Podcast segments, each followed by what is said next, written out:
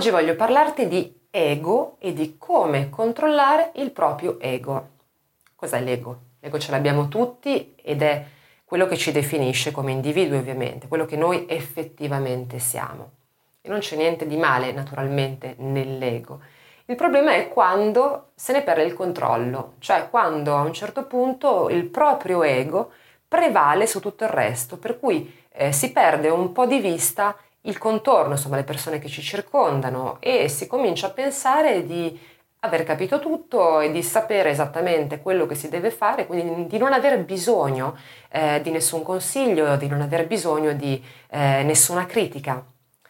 Ecco, nel canto controllare il proprio ego è fondamentale, soprattutto se decidi di farlo di mestiere, se decidi di essere un professionista nella musica.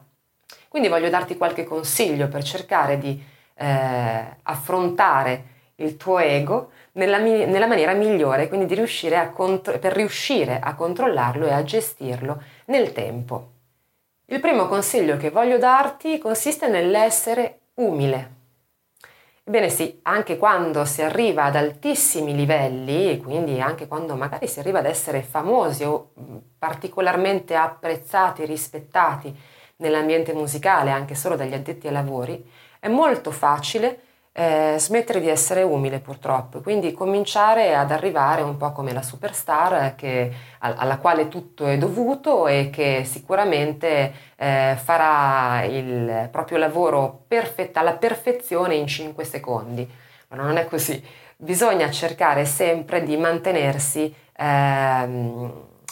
innanzitutto educati, relazionarsi con gli altri in maniera, eh, in modo da essere alla pari, cioè essere consapevoli che eh, un atteggiamento spocchioso, un atteggiamento da star, intanto indisporrà la persona con cui noi ci relazioniamo e con cui stiamo lavorando comunque, perché in quanto cantante c'è un contorno di eh, altre figure mh, mm, musicali e del settore con le quali noi avremo sempre a che fare, dagli strumentisti ai fonici di palco o di studio, dai compositori ai musicisti e direttori d'orchestra. Se noi ci poniamo in maniera ehm, diciamo con una forma di, di, di superiorità, con un modo di superiorità rispetto a chiunque, già indisporremo sicuramente la persona con cui ci relazioniamo. Quindi cercare sempre di mantenere un atteggiamento appunto di umiltà.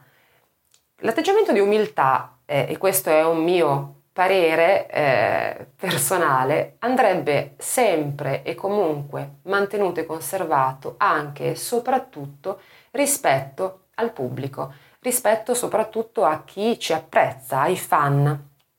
Ci sono purtroppo molto spesso eh, artisti che una volta raggiunta la celebrità eh, cominciano a, a, mm, trattare il pubblico come se fosse qualcosa di addirittura fastidioso in certi casi. Parlo naturalmente di casi clamorosi e di casi estremi. Eh, è, è, ovvio che un, un cantante che, che, lavora insomma in, in, in un ambito diciamo musicale un pochino più piccolo avrà un problema molto più relativo, insomma, più proporzionato, però eh, mi è capitato spesso insomma, di vedere o di leggere anche soltanto di grandi artisti che si sono trovati a addirittura insultare o cacciare via malamente fan che andavano per un autografo perché in quel momento non ne avevano voglia e si sentivano tormentati. Sicuramente arrivare a certi livelli ehm, significa avere una pressione psicologica fortissima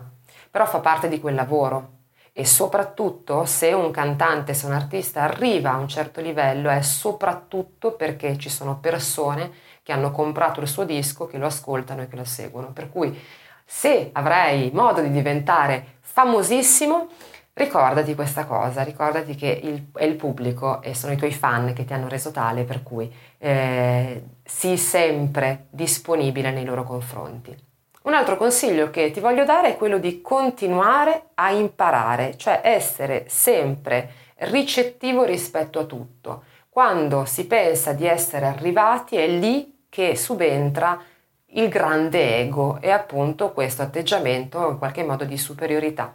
ogni volta che ti confronti con qualcuno, anche se è un qualcuno che ha meno esperienza di te, magari eh, si tratta di un musicista che, mm,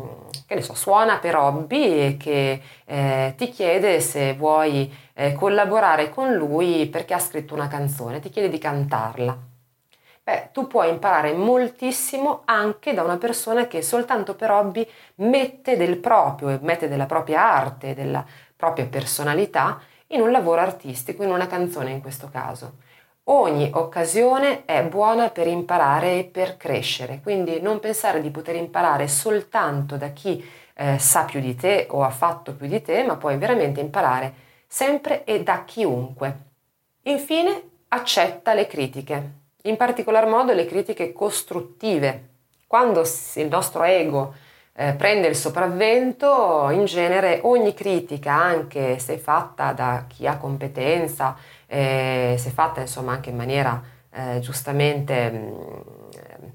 gentile, corretta, non viene accettata, viene presa come un insulto, viene presa come qualcosa che va eh, a sfidare la nostra preparazione e appunto il nostro ego. Invece no, le critiche vanno sempre analizzate e si può sempre cogliere qualche cosa di vero in fondo da una critica, perché se quella persona, a prescindere dal tipo di eh, preparazione che ha, ha colto un qualche cosa che mm, non gli è piaciuto completamente, beh, può essere sempre un ottimo spunto per migliorarsi, quindi eh, per raffinare ulteriormente la propria arte, la propria capacità di cantare.